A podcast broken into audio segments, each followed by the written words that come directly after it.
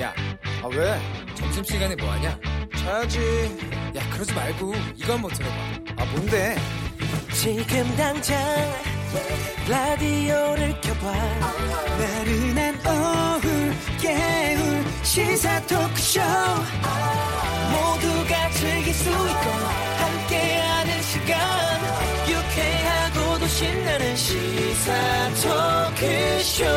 오태훈의 시사본부. 네, KBS 제1라디오 오태훈의 시사본부 2부 시작하겠습니다. 이 시각 중요한 뉴스들 정리해드리는 시간입니다. 방금 뉴스 KBS 보도본부의 박찬형 기자와 함께합니다. 어서 오세요. 네, 안녕하세요. 예, 이태원 클럽발 2차 감염이 학생에까지 번져서 걱정이고, 그 중학생에 이어서 초등학생까지 3차 감염이 일어났어요. 네, 안타까운 상황인데요. 지금 이태원 클럽 방문한 그 학원 강사가, 네, 학원생들만 만났던 게 아니고 과외했었잖아요. 예. 그 과외를 했던 중학생이 과외만 받는 게 아니라 일반 학원도 다니는데 같은 학원을 다니는 초등학교 4학년 여자 어린이가 감염이 된 겁니다. 그 과외를 받았던 중학생이 학원을 갔고, 그렇죠. 그 학원에서 있는 초등학생에게 오물문 거예요. 그렇죠. 그러니까 3차 감염으로 지금 번졌는데, 인천 송도 얘기입니다. 예. 그렇다면 이 4학년 어린이 말고도 다른 초등학생들한테도 번졌을 가능성을 배제할 수 없는 그런, 그렇죠, 상황이고요. 예. 지금 이렇게 이태원 클럽을 갔던 젊은이들이 애꿎은 초중학생들한테까지 2차, 3차 감염을 지금 일으키고 있어서 이제 걱정이, 이제 학교를 가기로 돼 있잖아요. 등교. 네. 20일부터 다음 20일, 주에요. 고3부터 이제 해야 되는데, 예, 이태원발 뉴스 때문에 학부모들이 지금 걱정이 많습니다. 그래서 또 연기하라는 그런 목소리도 높고, 그런데 정부는 일단 20일 고3 등교는 정상적으로 하겠다.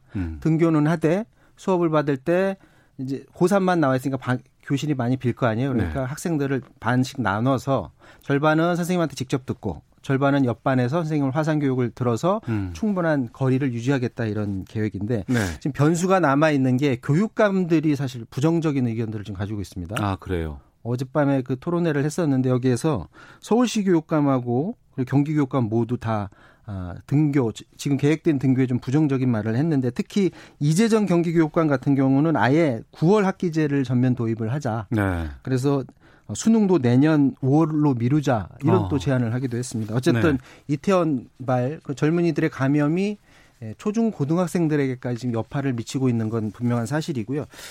이태원 클럽발 감염 소식 하나 더 전해드리면, 클럽에 가서 지금 감염됐던 사람들이 계속 그 속보치가 나오고 있는데, 지금 숫자가 2차 감염, 3차 감염자 수가 직접 감염자 수보다 지금 더 많아지게 바뀌었습니다, 상황이. 네. 그래서 그 수치를 한번 보면, 지난 10일에 확진자 중에서 방문자 확진자는 18명 클럽에 가서 걸렸는데, 네, 그때 당시만 하더라도 2차 감염자는 6명밖에 안 됐어요. 그런데 13일에는 방문자 8명, 접촉자 10명으로 역전이 됐고요. 네.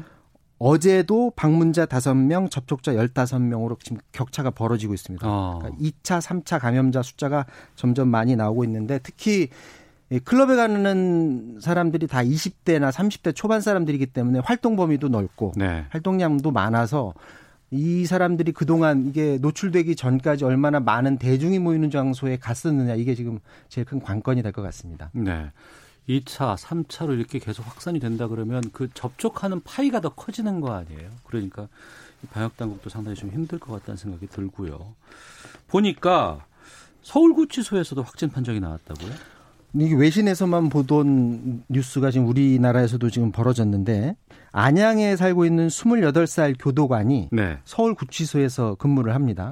그런데, 네, 이 남성이 확진 판정을 받았는데 13일부터 인후통도 오고 발열도 있고 해서 검사를 받았는데, 네, 최종 확진 판정을 받았고요. 이 교도관이 지난 주말에 결혼식을 갔다고 해요.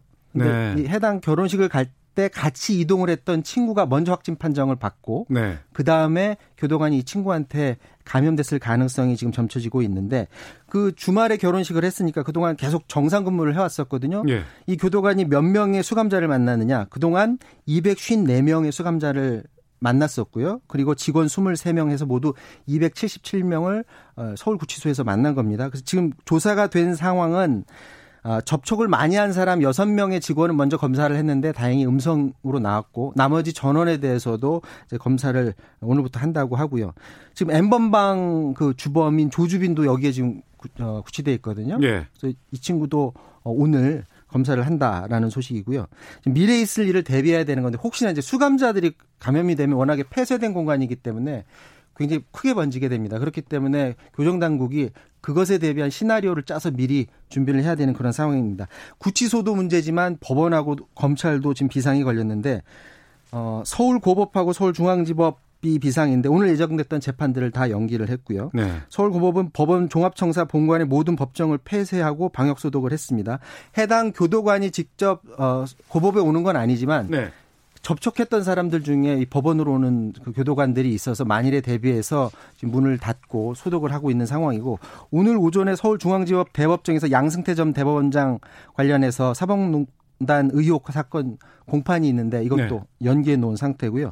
법원은 월요일쯤에는 정상적으로 가동할 것 같다라는 그런 전망이고 지금 서울중앙지검도 불똥이 튄 게 검찰에서 피의자 조사받으면 구치소에서 왔다 갔다 하면서 조사를 받는데 지난 일주일간 서울구치소에 수감됐던 그 수용자 7명이 서울중앙지검 와서 조사를 받았다고 해요. 예. 그래서 그 직원 34명에 대해서 모두 자가격리 조치했고 오늘 예정됐던 구속피의자 소환조사도 하지 않기로 했습니다. 네, 우리가 5월 6일부터 고강도 사회적 거리 두기를 멈추고 생활 속 거리 두기로 바꾸었습니다. 네. 바로 그 전이 황금 연휴라고 하는 진검달의 긴 연휴가 있었어요.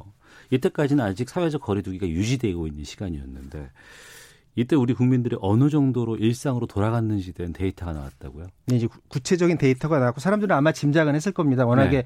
연휴 때 사람들이 많이 돌아다닌다라는 뉴스도 많이 들었고요. 통계청하고 SK텔레콤이 모바일 빅데이터를 기반으로 분석을 했는데 네. 2월 29일 토요일 전 국민의 이동량은 그때가 언제냐면 신천지교회 사태가 발발하고 첫 번째 맞는 휴일이었습니다. 예. 주말이었습니다. 그때 당시에 그 국민들의 이동 건수는 1년 전 같은 기간에 비해서 58% 급감, 거의 절반 가까이 줄어들었었는데 네. 그런데 이번 황금 연휴 때를 봤더니 1년 전 같은 기간보다 83%까지 회복이 됐다. 100%, 회복됐다 거의. 100% 다시 다 회복하진 않았지만 여행을 사람들이 많이 가다 보니까 거의 회복이 됐는데 그런데 그 다음 주인 지난 9일, 지난 토요일에는 다시 네. 전년 대비 75%로 떨어졌습니다. 왜 떨어졌는지 아시죠? 이태원 클럽발이 뉴스가 나오니까. 그 뉴스가 소식이 전해지다 보니까 또 사람들이 움직이질 않는 겁니다. 지금 여행 나온 김에 한 가지 더 말씀드리면 지금 몇 달 사이 코로나19 사태 때문에 여행 취소하고 숙박 취소하고 하면서 이게 분쟁들이 많이 벌어지고 있거든요. 지금. 네네. 수수료 때문에 취소.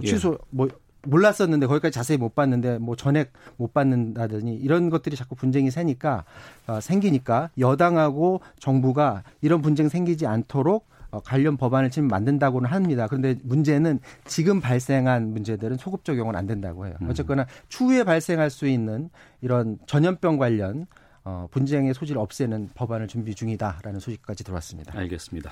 KBS 보도본부의 박찬형 기자와 함께했습니다. 고맙습니다.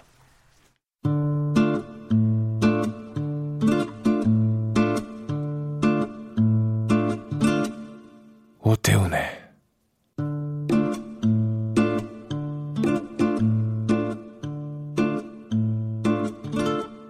시사본부.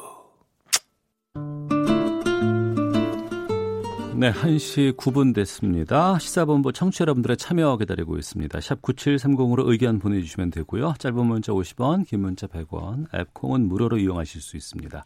팟캐스트와 콩, KBS 홈페이지를 통해 시사본부 지난 방송 다시 들으실 수 있고 유튜브를 통해서 생중계되고 있습니다. 일라디오 혹은 시사본부 이렇게 검색하시면 영상으로도 만나실 수 있습니다. 매주 금요일 2부에는 한 주간의 언론 보도를 분석해보고 비평하는 시간이죠. 와치독이 있습니다.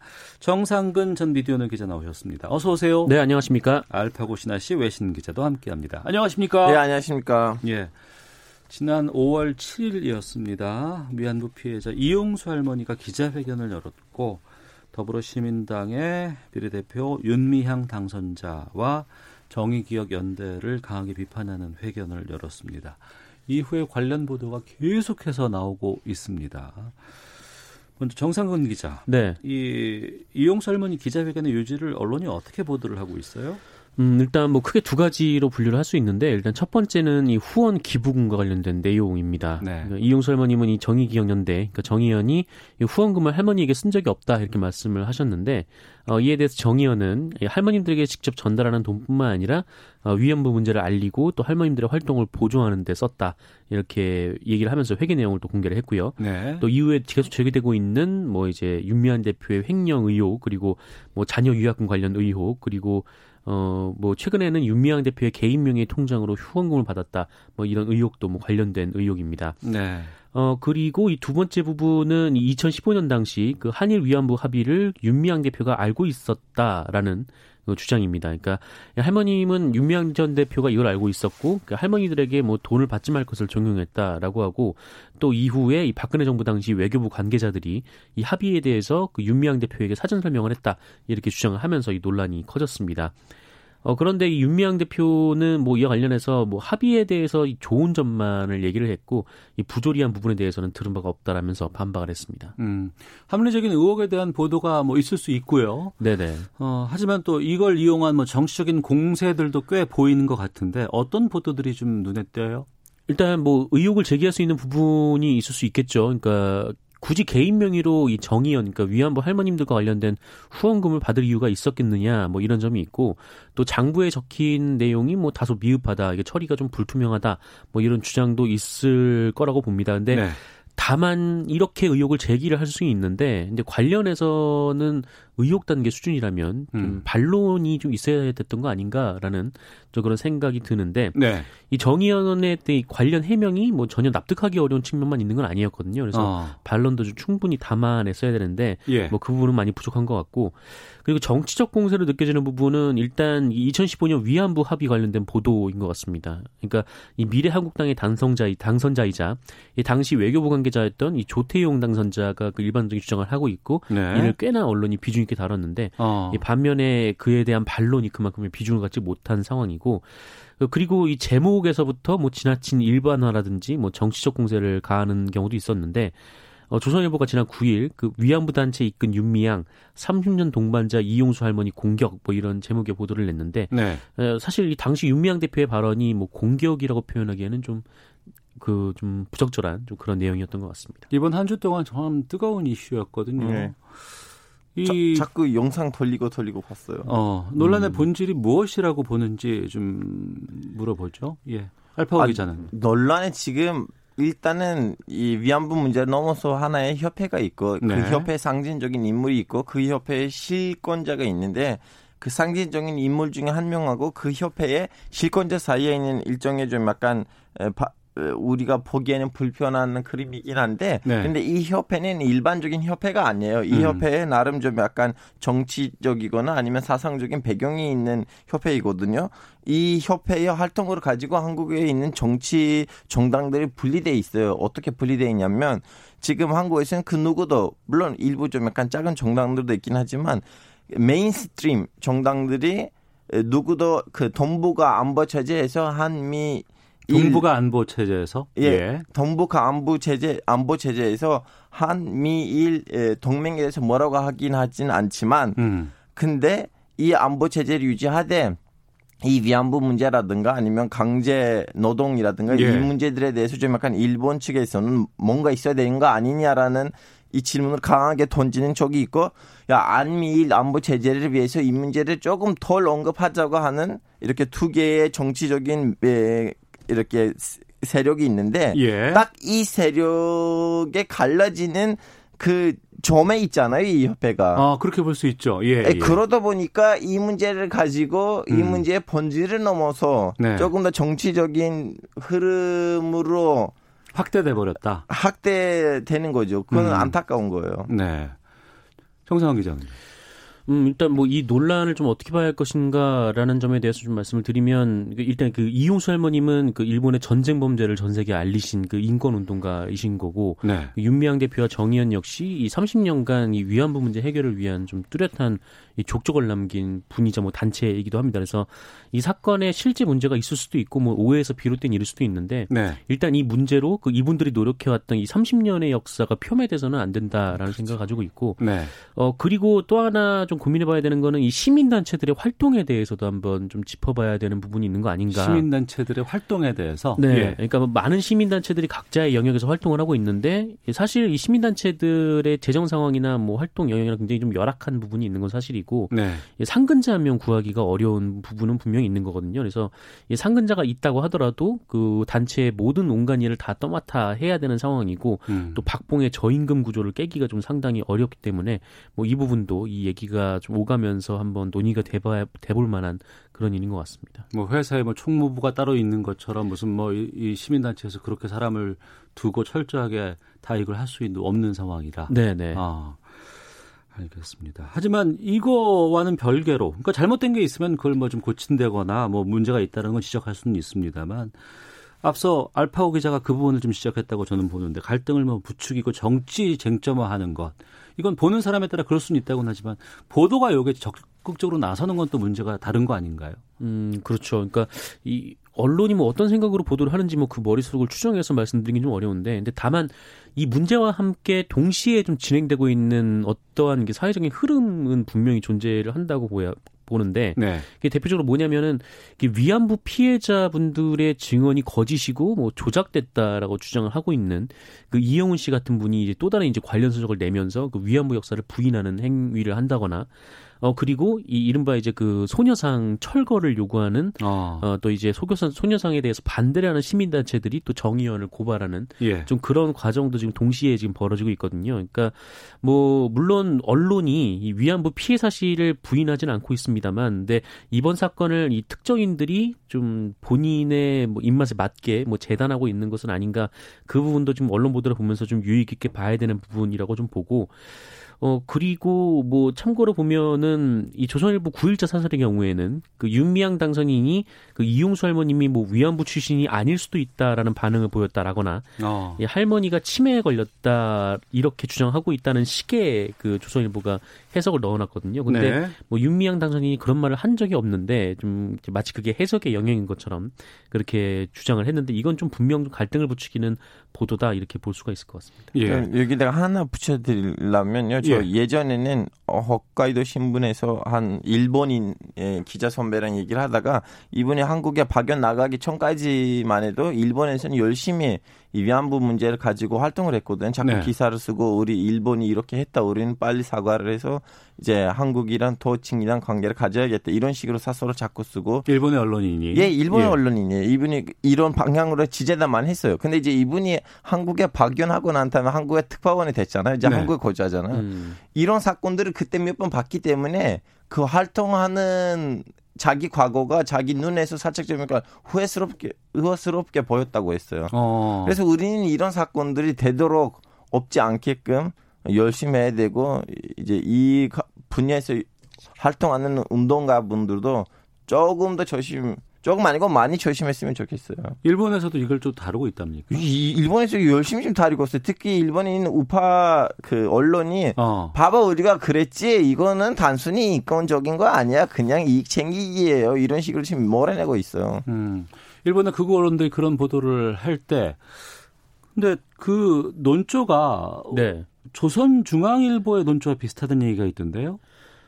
그런 부분이 있습니다. 그러니까 이 일본 언론이 보도를 하면서 이 조선일보와 중앙일보의 논조를 상당 부분 차용해서 쓰는 경우는 있어요. 그러니까 뭐 이게 뭐 결론적으로 보면은 뭐 한국의 내분적인 모습을 이제 비춰지는 결론이 나긴 하는데, 네. 어쨌든 뭐 우리나라 언론들이 뭐 일본 극우와 뭐 발맞추고 가고 있다 뭐 이렇게 얘기를 하기보다는, 그 일본의 언론들이 뭐 이 문제를 다룰 때 이 조선일보나 중앙일보의 보도를 상당히 참고하는 것은 맞는 것 같습니다. 왜냐하면 자기네 주장을 뒷받침만 하려면 그 나라에 있는 언론에 나온 기사를 가지고 와야 되잖아요. 어디에 뭐 보도에 따르면 이러면서 예. 많이 인용 보도를 하면서 거기에 슬쩍 자신의 입장들을 예. 넣어놓곤 하죠. 우리 일본인으로서 이런 주장을 한 거 아니고, 봐봐요. 한국인들도 똑같은 주장을 하잖아요. 예. 시기예요.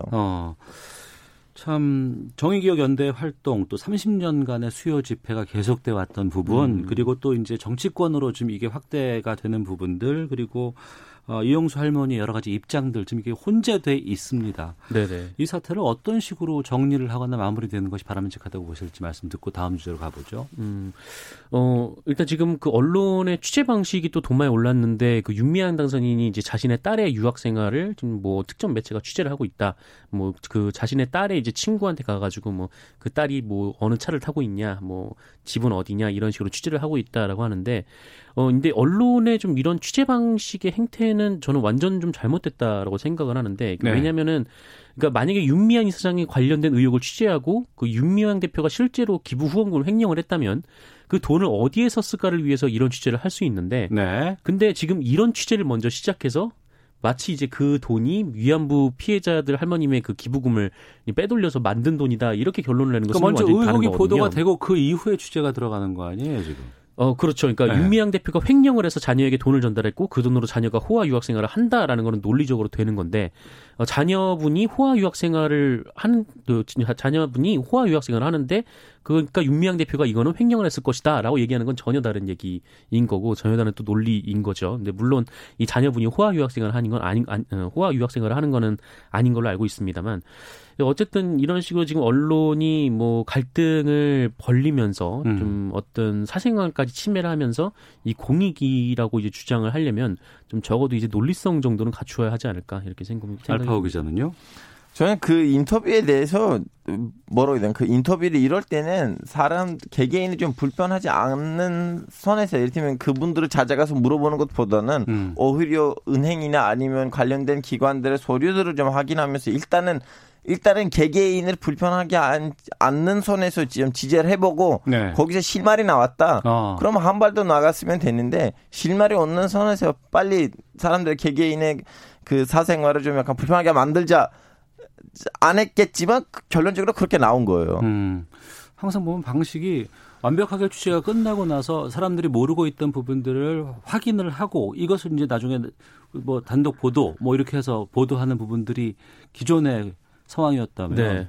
최근에 와서는 그게 아니고 무슨 먼저 지르고 그 이후에 직접 가서 막 이거 맞아요? 해명해요? 막 이런 식으로 하는 보도들도 분명히 좀 많이 보이고 있거든요. 네, 그렇습니다. 이런 건 좀 지양돼야 될 것 같습니다. 한 주간의 미디어 비평 와치도 코너 함께하고 있는데요. 다음 주제로 좀 가보죠.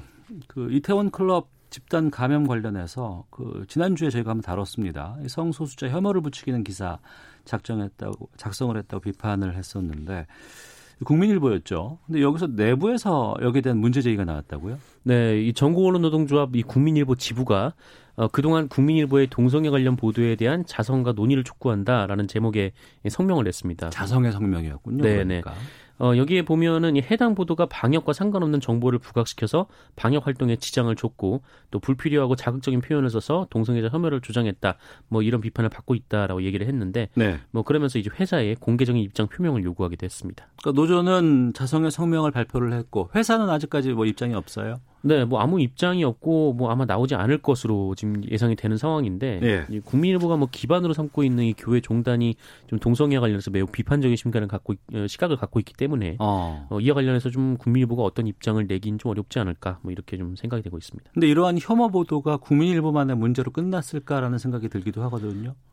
계속해서 관련된 좀 문제적 보도들이 쏟아져 나오고 있는데 일단 계속 제목에 특정 이 성소수자를 지칭하는 용어를 달고 지금 보도하는 언론이 굉장히 많습니다. 뭐 MBN도 그렇고 뭐 한국경제, 뭐 뉴스원, 매일경제, 아주경제, 뭐 이데일리 등 언론이 계속 이 성향을 못을 받고 보도를 하는데 그리고 또 우먼조선 그리고 한국경제 같은 경우에는 뭐 그 확진자가 갔던 그 클럽이 어떤 곳인지 보도를 했는데 이들이 제시한 뭔가 취재의 결과물이라고 내놓은 사실들이 이 코로나19의 확산과는 전혀 상관이 없는 내용들이에요. 그러니까 네. 뭐 만약에 뭐 이 클럽 안에 갔더니 밀접 접촉이 이루어지고 있다, 마스크를 안 쓰고 있다, 뭐 이런 것들은 코로나19와 관련 있는 팩트일 텐데 여기에 이제 남자가 많다라거나 여자 손님에게 박하다, 뭐 이거는 이제 코로나19 확산과는 전혀 상관없는 내용이고 네. 여성이 많은 곳에 코로나19가 뭐 안전하지는 않잖아요. 그래서 뭐 그런 부분 봤을 때 좀 그렇고요. 코로나19가 성별을 가리나요? 네, 그러진 않죠. 네. 또 이제 블랙 수면방과 관련해서 뭐 이 수면방에 뭐 어떤 수칙들이 있다 뭐 이런 것들이 언론을 통해서 좀 자극적으로 보도가 됐는데 역시 이제 코로나19와는 뭐 아무 상관없는 정보들입니다. 네. 알파오 기자. 저는 이 사건이 진짜 제대로 좀 정리됐으면 좋겠고 아니면 한 발 더 좀 뭐라고 해야 되나? 앞으로 갈 것 같아요. 왜냐하면 제가 얼마 전에 무슨 식재료 사려고 이태원 갔거든요. 왜냐면 네. 외국 식재료들이 이태원에 팔려요. 근데 가봤더니 여기저기 언론인이에요. 네. 다 이렇게 그 언급되는 바를 앞으로, 뒤로, 옆으로 그리고 그 배경으로 이렇게 리포트 찍는 분들도 있는데 근데 거기 계신 분들은 오케이 성소수자들이 다니는 바들도 있지만 동시에는 무슬림들이 가서 식재료를 사는 가게들도 많거든요. 그래서 제가 이제 가게에 들어가서 식재료를 샀는데 다들 너무 불안해요. 이 문제가 성소수자라 시작을 했지만 네. 결론적으로 막판에 뺨을 우리가 맞을 것 같다. 아, 할랄 여러 가지 식품이라든가 이런 걸 구입할 수 있는 마트가 그쪽에 많이 있죠. 예, 바로 그쪽에 있어요. 그래서 다들 너무 불안해했었어요. 아, 그렇군요. 그 외신에서는 어떻게 이렇게 뭐 성소수자 관련된 보도 같은 것들을 하는지. 외신에서는 이거는 입이 나왔는데 한국 사태가 나왔어요. 근데 그리고 인터뷰들도 나왔는데 그 사이에는 살짝 성소수자분들은 우리는 한국에서 살짝 좀 불편하다는 물론 취지는 그 방역인데 그 말 속에 그런 느낌이 나요. 이분이 왠지 한국에서 불편하다. 네. 그래서 좀 약간 이번 계기로 방역과 함께 우리는 이 대한민국의 헌법 정신이 얼마나 모든 면에서 가라앉았는지 뒷받침이 된지 다시 한번 좀 약간 고민했으면 좋겠어요. 네. 그러니까 앞서서 그 말씀하신 그 언론 매체들을 들어보니까 상당히 많은 그 매체가 이런 보도를 계속해서 해오고 있네요, 지금까지. 네, 뭐 그렇습니다. 특히 이제 가장 문제가 됐던 보도는 이제 머니투데이의 보도였는데, 뭐 5년 전 수명방 취재기라는 뭐 그런 형태의 기사였어요. 근데 여기를 보면은 일단 보도의 취지를 이렇게 설명을 하는데, 2015년에 해당 수면방을 취재를 하고도 워낙 자극적이고 또 성소수자에 대한 편견을 키울 수 있다는 판단으로 기사화하지 않았다라는 거예요. 5년 전에도 안 했던 걸 이번에 그럼 다시 한 거예요? 그러니까요. 5년 전에도 안 했던 걸 이번에 왜 다시 합니까? 5년 전에 혐오를 부추길 수 있는 보도는 뭐 지금 와서 혐오를 부추길 수 있는 보도가 아닌 게 되는 건 아니잖아요. 그것도 반역 때문에 문제가 되고 있다고 그렇게 얘기를 했는데도 불구하고. 네. 더욱더 오히려 이제 혐오를 부추길 수 있는 보도였던 거죠. 그러니까 예. 한마디로 이제 코로나19로 화제가 되니까 이 조회수나 좀 벌어보려고 이런 기사를 쓴 거라고밖에 생각이 안 되는 거죠. 근데 이 보도가 얼마나 좀 이상한 보도냐면은 사실 이 블랙 수면방이 이 성소수자들 사이에서도 좀 기피되는 곳이라고 하더라고요. 그래서 네. 만약에 이 공간이 설령 대표적인 공간이라고 하더라도 이성애자들도 이런 공간들이 있거든요. 뭐 무슨 방 해가지고 이런 방들이 쭉 있는데 이런 방이 있다고 해서 이성애자들의 문제라고 얘기는 하진 않잖아요. 네, 여기를 가는 사람들의 문제라고는 얘기는 할 수 없고 가는 사람들의 문제지만 그게 전반적으로 모든 사람들의 문제라고 볼 수는 없는 거죠. 네, 마치 이성애자들이 마치 여기를 다 이용하는 것처럼 이렇게 보도를 할 수도 없는 거고요. 근데 지금 이거 완전 본질을 벗어나서 지금 혐오만 부추기는 좀 이런 나쁜 보도들이 계속 이어지고 있습니다. 매번 지적되는 것은 왜 이렇게 언론들이 혐오라든가 문제가 되는 보도를 계속 쏟아낼까라고 보면은 거기에는 클릭, 혈통한 수익 창출 이 부분이 계속해서 따라오거든요. 이거 어떻게 좀 근절할 수 있는 방안이 있을까요? 에휴. 한숨까지 나와야 되는 상황인가요? 예, 한숨까지 나와야 되는 상황입니다. 결국은 이제 포털 안에서 모든 기사들을 모아놓고 이 포털에 뭐 이른바 이제 검색어, 일종의 검색어 장사를 할 수 있는 구조가 되니까 자기들이 좀 더 그 사람들이 많이 클릭을 할 수 있도록 자극적이고 이런 기사를 실게 되는 거죠. 그래서 이게 지금 뭐 포털이 뉴스를 뭐 마치 이제 가두리 양식장처럼 이렇게 안에 넣어놓고 뭐 그들 안에서 이제 경쟁을 시키는 것이 지금 우리나라의 이제 그 뉴스 소비 방식이 과연 적절한 것인가 이 부분에 대해서 좀 논의를 한번 깊게 해봐야 될 것 같습니다. 그렇습니다. 그러니까 소비자가 뭐 구독료를 낸다거나 뭐 이렇게 해서 그동안은 정보를 직접 냈잖아요. 그런데 지금은 그런 방식은 아니고 그렇게 되다 보니까 언론들의 이런 비용이라든가 이런 것들이 워낙 축소가 될 수밖에 없고 그것을 포털을 이용하는 사람들의 뉴스 클릭을 통해서 이걸 수익 창출 원으로 삼다 보니 또 이게 주된 수입원이 되다 보니 더욱더 자극적이고 사람들이 그럼 궁금하니까 또 클릭할 수밖에 없고 여기서는 악순환들이 계속해서 되는 건 아닌가 싶어서 다음에 한번 기회 될 때 그 부분 한번 좀 중점적으로 짚어보도록 하겠습니다. 한 주간의 미디어 비평 와치독 마치도록 하겠습니다. 알파고 신하시 외신 기자 정상근 전 미디어는 기자 두 분과 함께했습니다. 두 분 말씀 고맙습니다. 네, 고맙습니다. 감사합니다. 헤드라인 뉴스입니다. 이태원 클럽과 관련한 코로나19 전국 확진자가 148명으로 늘었습니다. 중앙방역대책본부는 오늘 0시 기준으로 어제 코로나19 신규 확진 판정을 받은 27명 가운데 17명이 이태원 클럽 관련 사례라고 밝혔습니다. 더불어민주당 을지로위원회와 공정거래위원회, 청와대는 오늘 당정청 을지로 민생현안회의를 열고 코로나19 극복을 위한 공정경제제도 개선과제를 논의합니다. 회의에서는 대기업과 중소기업 상생 방안 등 공정경제제도 개선과 관련한 정부 부처 보고와 비공개 토론이 진행될 예정입니다. 지난 6일부터 코로나19와 관련한 방역수칙이 생활 속 거리 두기로 전환된 가운데 전국 지방자치단체가 학원과 전통시장 등의 방역수칙 준수 여부를 점검한 결과 모두 542건의 위반 사례가 적발된 것으로 나타났습니다. 더불어민주당은 21대 국회가 개원하는 대로 3차 추경 등 코로나19 위기 극복을 위한 관련 입법 조치를 서두르겠다고 밝혔습니다. 지금까지 라디오 정보센터 조진주였습니다. 이어서 기상청의 강혜종 씨입니다. 네, 먼저 미세먼지 정보입니다. 오늘 미세먼지 농도는 비로 인한 세정 효과로 보통 내지 좋음 단계를 유지하겠습니다. 남해안과 제주의 빗줄기가 일시적으로 조금 약해져서 지금 호우특보는 일시 해제된 상태입니다만 다시 강해지겠습니다. 현재까지 이들 지역 50mm 안팎의 강우량 기록 중입니다. 그러나 천둥, 번개, 돌풍을 동반해서 오늘 밤까지 많은 비가 더 쏟아지겠습니다. 각별히 주의하셔야겠습니다. 제주 지역과 남해안 50에서 100mm 내지 제주 남부와 산지 쪽은 200mm 가까운 비가 내리겠고요. 중부와 전북, 경북 10에서 50mm 정도의 비가 내리겠습니다. 충청 이남은 대부분 오늘 늦은 밤에는 그치겠는데요. 내일은 흐린 가운데 서울, 경기, 강원, 영남 동해안 쪽 아침까지 이어지는 곳도 이렇게 있겠습니다. 또 남해안과 제주 지역을 위주로 해서 바람이 강하게 불겠습니다. 해안 쪽 특히 바람 강하니까 시설물 관리도 잘 하셔야겠습니다. 오늘 낮에 선선하겠습니다. 서울과 대전, 대구 20도를 밑돌아서 19도의 낮 기온을 보이겠고요. 16도에서 21도 분포입니다. 내일 아침 기온은 서울 16도를 비롯해서 14도에서 17도, 낮 기온은 서울 23도 등으로 낮의 기온이 다시 오르기 시작하겠습니다. 지금 서울의 기온은 14.5도입니다. 지금까지 날씨였고요. 다음은 이 시각 교통 상황 알아보겠습니다. KBS 교통정보센터의 임초희 씨입니다. 네, 이 시각 교통정보입니다. 현재 전국 대부분 지역에 비가 오는 궂은 날씨가 계속되면서 정체와 상관없이 돌발 상황이 잇따르고 있는데요. 서울 양양고속도로 서울 방면 내촌 부근 2차로에서 사고가 발생해서요. 잘 살펴서 지나셔야겠습니다.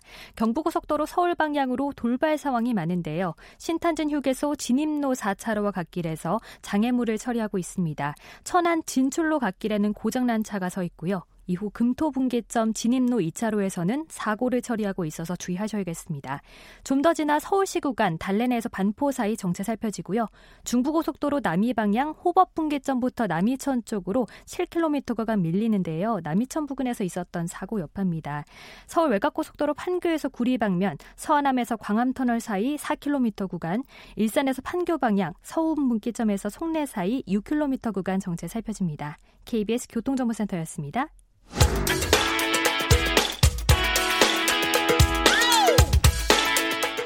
오태훈의 시사본부는 여러분의 소중한 의견을 기다립니다. 짧은 문자 50원, 긴 문자 100원의 정보 이용료가 되는 샵 9730, 우물정 9730번으로 문자 보내주십시오. KBS 라디오 앱 콩은 무료입니다. KBS 라디오 오태훈의 시사본부. 지금 여러분은 대한민국 라디오 유일의 점심 시사 프로그램을 듣고 계십니다. 여러 사람들이 인터넷에 의미를 부여하는 백과사전 같은 것에 이런 설명이 되어 있습니다. 1975년 당신은 모르실 거야로 가요계 데뷔, 폭발적인 가창력과 미모로 신드롬을 일으켰다. 10대 가수상, 가수왕, 최고 인기 가수상 등 3사통합 가수왕을 수상했고 패션의 선두주자로 명실공히 대한민국 최고의 아이콘이 되었다. 이분이 떠오르시죠? 70년대 아이유. 문근영 아이유 이전의 최초의 국민 여동생. 자, 오태훈의 시사본부 금요초대석 가수 혜은이 씨와 함께합니다. 어서 오세요. 안녕하세요. 예, 제가 아이유 문근영 이전에 국민여동생과 방송을 하게 되는 영광을 주셔서 고맙습니다. 네, 감사합니다, 오빠. 이런 수식어 들으시면 어떠세요, 느낌? 좋죠. 좋으세요? 그럼요. 여러 사람들이 이렇게 얘기를 하는, 거론하고 얘기하고 하는 거는 좋으니까 하는 거잖아요. 그런데 제가 알기로는 아이유 문근영은 아니에요. 그 위이셨어요. 그때 당시에는. 그렇게 생각해 주시니까 감사합니다. 아, 정말 그랬습니다. 그땐 사실 예. 그렇게 이런 그 많은 저기 매체가 있지도 않았고 그렇죠. 예. 그랬기 때문에 네. 이 요즘 같이 이렇게 많은 그 저기 정말 예쁘고 노래 잘하고 뭐 모든 재능을 갖춘 이런 친구들이 그 당시에는 네. 많지 않았어요. 그랬기 때문에 제가 그런 그 분에 넘치는 그런 얘기를 뭐 들을 수도 있는 거죠. 예. 그 전에 여러 왕성한 활동에 대해서는 잠시 뒤에 좀 말씀을 좀 나누겠고요. 네. 데뷔 45주년이 되는 시점에서 신곡이 나왔습니다. 네. 제목이 그래라고요. 네. 그래. 제가 퇴근하다가 그 주파수를 돌리는데 웬 음악이 나와요. 노래가 나와요. 근데 누가 부르는지는 몰랐어요. 근데 중간에 노래를 듣다 보니까 이 곡 참 좋은데 막 좀 울컥하기도 하고. 그러셨어요. 그러다가 목소리가 이게 혜은이 씨 목소리가 아닌가 싶어서 유튜브에다가 혜은이 신곡 이렇게 검색을 해봤더니 이 곡이 나오는 거예요. 어머, 감사합니다. 그래서 바로 그 다음날 저희 제작진과 함께 섭외해야 되겠다, 모셔야 되겠다라고 했었거든요. 감사합니다. 어떤 곡이었어요, 이게? 이게 저에게 많은 걸 깨닫게 해주고 예. 저를 많이 깨어나게 해주고 제가 다시 이렇게 바깥으로 그러니까는 좀 심하게 얘기하면 네. 뭐 거의 은둔 생활 같은 힘든 일들이 많이 있으셨죠. 네, 그렇게 하다가 이 노래를 들으면서 이건 아니구나. 내가 잘못 생각했구나. 이 노래를 듣고서. 이 노래가 홍서범 씨의 노래예요. 그래요? 네, 그 친구의 노래인데 그 친구도 한 7, 8년 전에 만들었다고 그래요. 이미 만들어져 있던 노래였어요? 네. 그랬는데 저도 우연히 우리 앵커님처럼 네. 노래를 들어보니까 이건 내 얘기잖아 하는 그런 생각이 들더라고요. 그래서 그래 이거다. 그래서 이걸 하게 됐고 또 좀 그 신기한 거는 사실은 이제 우리 팬들이 네. 저에게 제가 좀 이렇게 게으름을 피우고 그렇게 자꾸 바깥으로 나오려고 하지 않고 하니까 네. 이 친구들이 마음들이 급해가지고 한 10년 전부터 제 음반을 그 친구들이 제작을 했어요. 팬들이요? 네. 팬들이 제작을 해줬고 그리고 이 그래 이거 역시도 팬들이 제작을 해줬고 더 재미있는 부분은 이 노래의 합창 부분이 있어요. 처음에 도입부가 노래로 시작되죠. 네, 도입부가 합창이에요. 음악 없이. 그게 팬클럽이에요. 전문 합창단이라든가 이런 분들을 아니에요. 섭외한 것이 아니고. 네.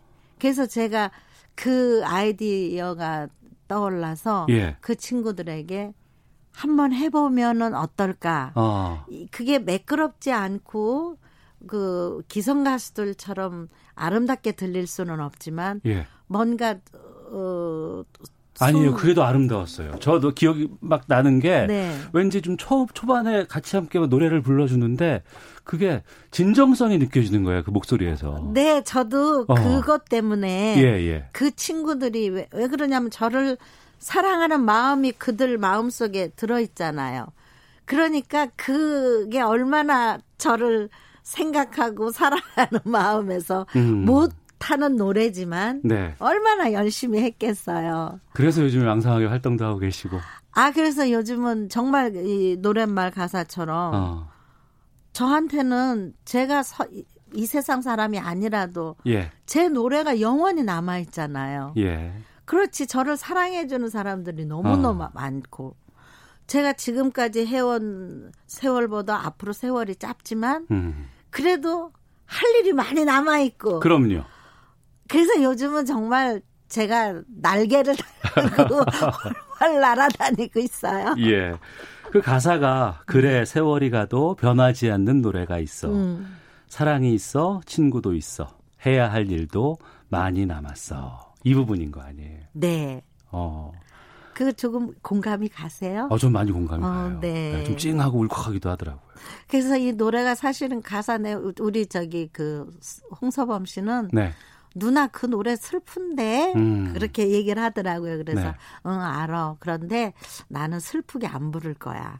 그래서 저는 제가 노래 녹음실에 들어가서 녹음을 하니까 녹음 기사가 선생님 너무 슬퍼요. 자꾸 그러는 거예요. 그래서 아니 이건 난 슬픈 마음에 부르는 게 아닌데. 예. 그래서 제가 그 노래를 막 그냥 억지로라도 웃으면서 그 이 팬들의 그 마음을 생각하면서 기쁘게, 그러니까 즐겁게 들릴 노래가 느리지만 예. 그래도 흥겹게 그렇게 불렀어요. 그런데 예.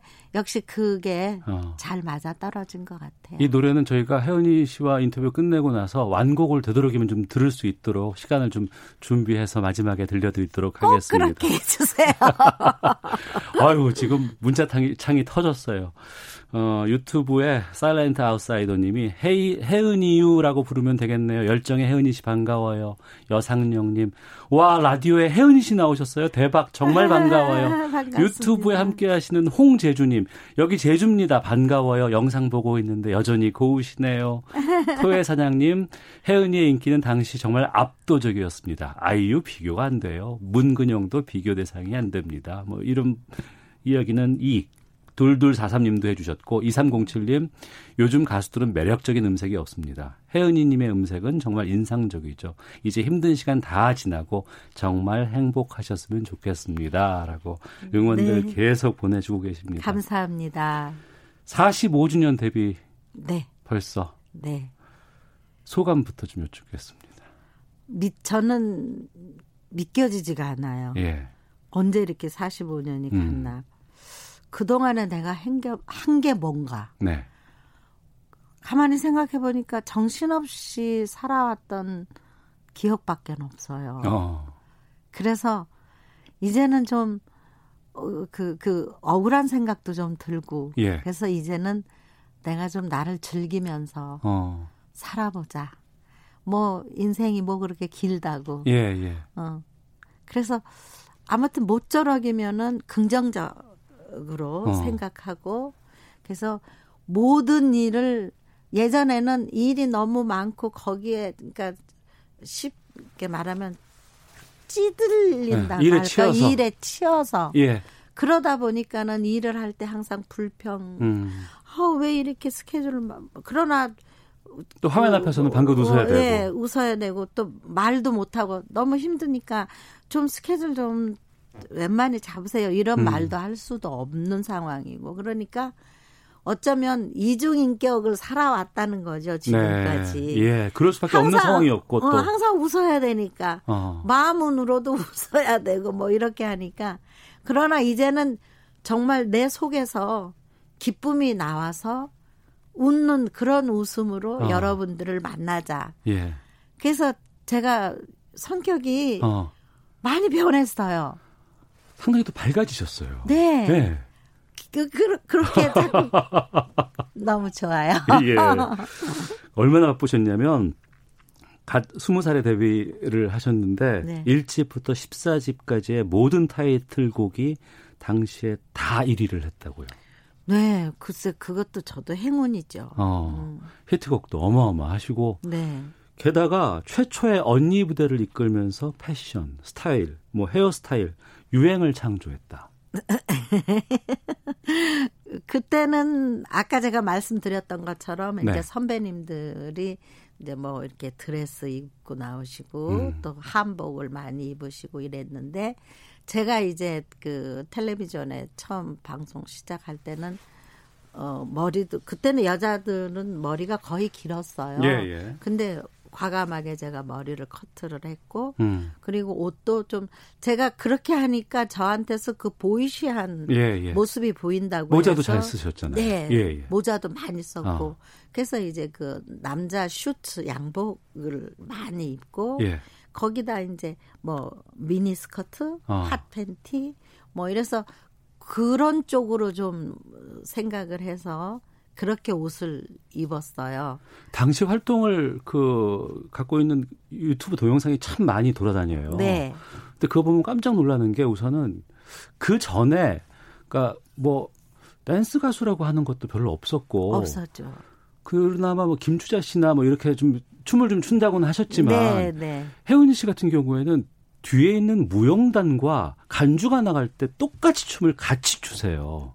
네. 근데 그게 상당히 완성도가 높고 잘 추시더라고요. 그걸 보면서 아, 이 당시에 이런 춤이 있을 수가 있었을까라는 놀랐어요, 저는. 제가 어려서 발레 했어요. 아, 그래요? 네, 아주 어려서 그 한 5, 6살 그때부터 발레를 그때부터. 이제 해서 쭉 몇 년을 저는 이제 발레리나가 꿈이었어요. 사실은 가수가 꿈이 아니고 그랬는데 아, 그 훈련이 너무 힘들잖아요. 그래서 제 건강, 그러니까 몸이 약하니까 어렸을 때부터 저는 어렸을 때 키 그대로예요. 네. 작고 마르고 하니까 그 훈련을 견디지 못해서 포기했어요. 그리고 나서 가수 데뷔가 됐고. 네. 그러니까 애초에 그 완전히 특화되어 있는 가수셨네요. 뭐 가수를 하려고 했던 건 아니었지만은. 이제 저는 소녀 가장이었기 때문에 노래를 시작했거든요. 그러니까 노래를 몇 년 하다가 노래가 이제 히트가 돼서 지금까지 이렇게 해오고 있는 거죠. 그러니까 그걸 하려고 준비했던 건 아닌데 이제 몸에 그런 게 배어 있으니까 노래할 때 그런 게 필요하면 그렇게 연습해서 하게 되더라고요. 예. 그러니 지금 봐도 그 댄스 실력이나 그런 그 완성도는 전혀 뭐 촌스럽지도 않고 네. 깜짝 놀랐습니다. 유튜브로 함께 하시는 박호진님, 제3한강교 지금 들어도 최고입니다. 6033님, 언니 팬이에요. 주옥 같은 히트곡도 너무 많습니다. 늘 응원합니다. 건강하게 좋은 노래 많이 불러주세요. 강물은 흘러갑니다. 하! 이렇게 해주셨고 감사합니다. 3533님. 정말로 존경하고 사랑합니다. 얼마 전에 나오신 다큐 보고 저도 눈물이 글썽했었어요. 이젠 어깨 쫙 펴고 훨훨 날아가세요. 라고 주셨는데 네. 당신은 모르실 거야. 진짜 진짜 좋아해. 띠띠빵빵, 뭐 감수강, 당신만을 사랑해, 제3한강교, 열정, 파란 나라.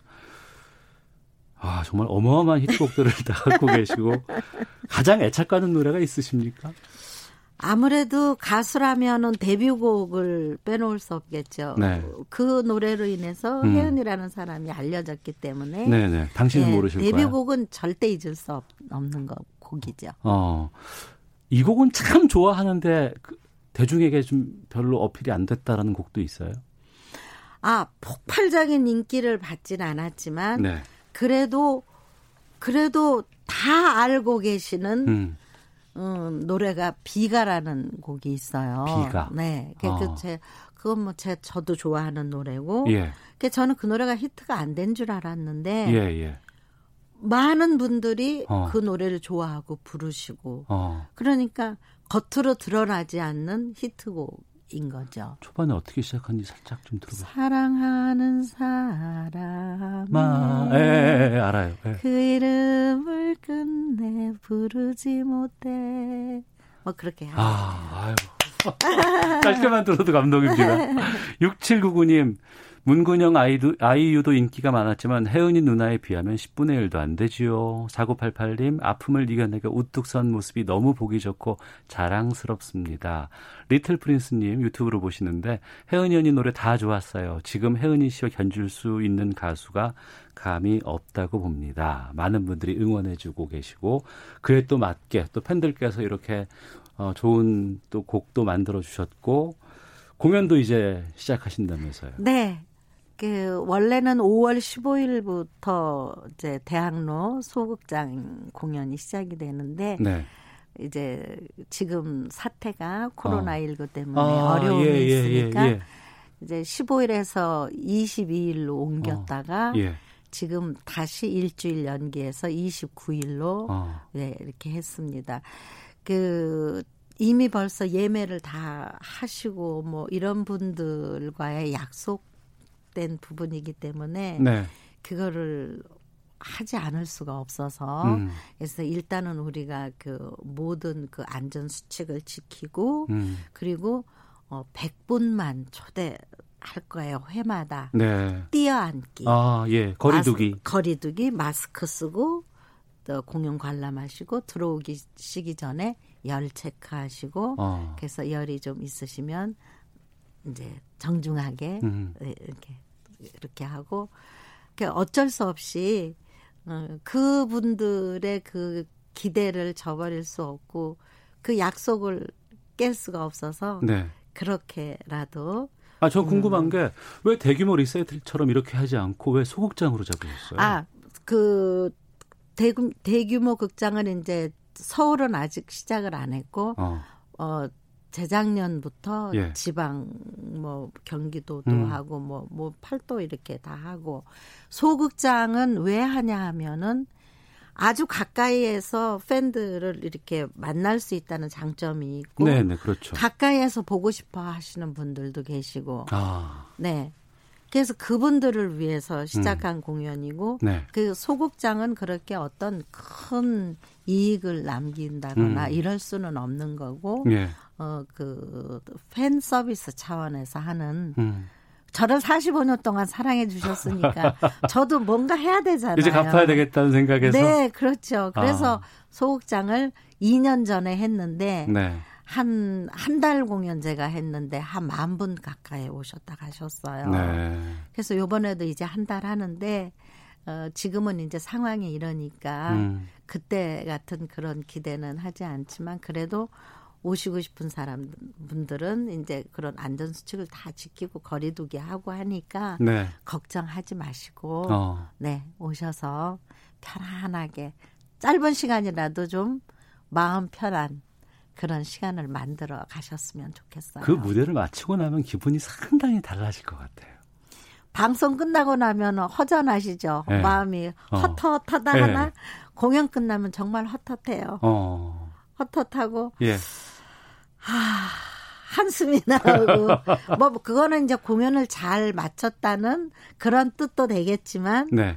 뭔가 모를 그 아쉬움 더할 수도 있고 더 많은 걸 보여드릴 수도 네, 있고 네 그런 거 누구나 다 그런 것 같아요. 예, 6689님 라디오에서 만나기 너무 반갑습니다. 저의 고교 시절 최고의 스타셨습니다. 예쁜 눈웃음도 인상적이었고 음악 자체가 환상이었습니다. 동창에 나가면 지금도 혜은이님 노래 떼창합니다. 사랑합니다. 감사합니다. 5118번님 이렇게 노래해 주셔서 계속 노래해 주셔서 고맙습니다. 저도 선생님 곡 중 가장 좋아하는 곡이 바로 비가입니다. 네. 말씀해 주셨어요. 라디오 잘 오랜만에 뵙다고 다들 말씀해 주십니다만 KBS 라디오와도 인연이 있으셨어요? 네네네. 2009년부터 KBS 2라디오에서 혜은이 전현무의 오징어? 네. 전현무 씨랑 같이 오징어를 했어요? 네. 1년 넘게 했어요. 예. 제2라디오에서 12시부터 예. 낮 12시부터 2시까지. 딱 이 시간대예요. 2시간 동안. 그렇다. 예, 예. 네네네. 했어요. 그때 재밌는 에피소드도 많고 예. 그랬었죠. 전현무 씨가 잘 했어요? 너무 개구쟁이. 너무 제가 이뻐하고 열심히 했죠. 제가 그때부터 이 보통 아닌데 뭐 꼭 뭔가 되겠는데 그런 조짐이 보였어요. 예. 저희가 글애를 들으려면 지금 좀 마지막 말씀을 좀 나눠야 될 것 같아요. 시간이 별로 없어서. 너무 아쉬워요. 저도 너무 지금 금방 가서 시간이. 네. 앞으로의 계획 또 청취자 여러분께 마지막 인사해 주셔야 돼요. 네. 저는 앞으로는 끊임없이 노래를 할 거고요. 네. 이제는 그 곡도 많이 그동안은 제가 사실 앨범을 많이 못 냈어요.